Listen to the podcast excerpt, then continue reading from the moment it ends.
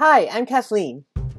We recorded this podcast with incarcerated artists at William Head Prison in Victoria, BC during the pandemic lockdown. This is the first ever podcast created inside of a Canadian prison. You'll hear an old timey radio play, interviews with incarcerated actors, and a bunch of original stories and poems about the North and being cold and the beauty and magic of the Northern Lights.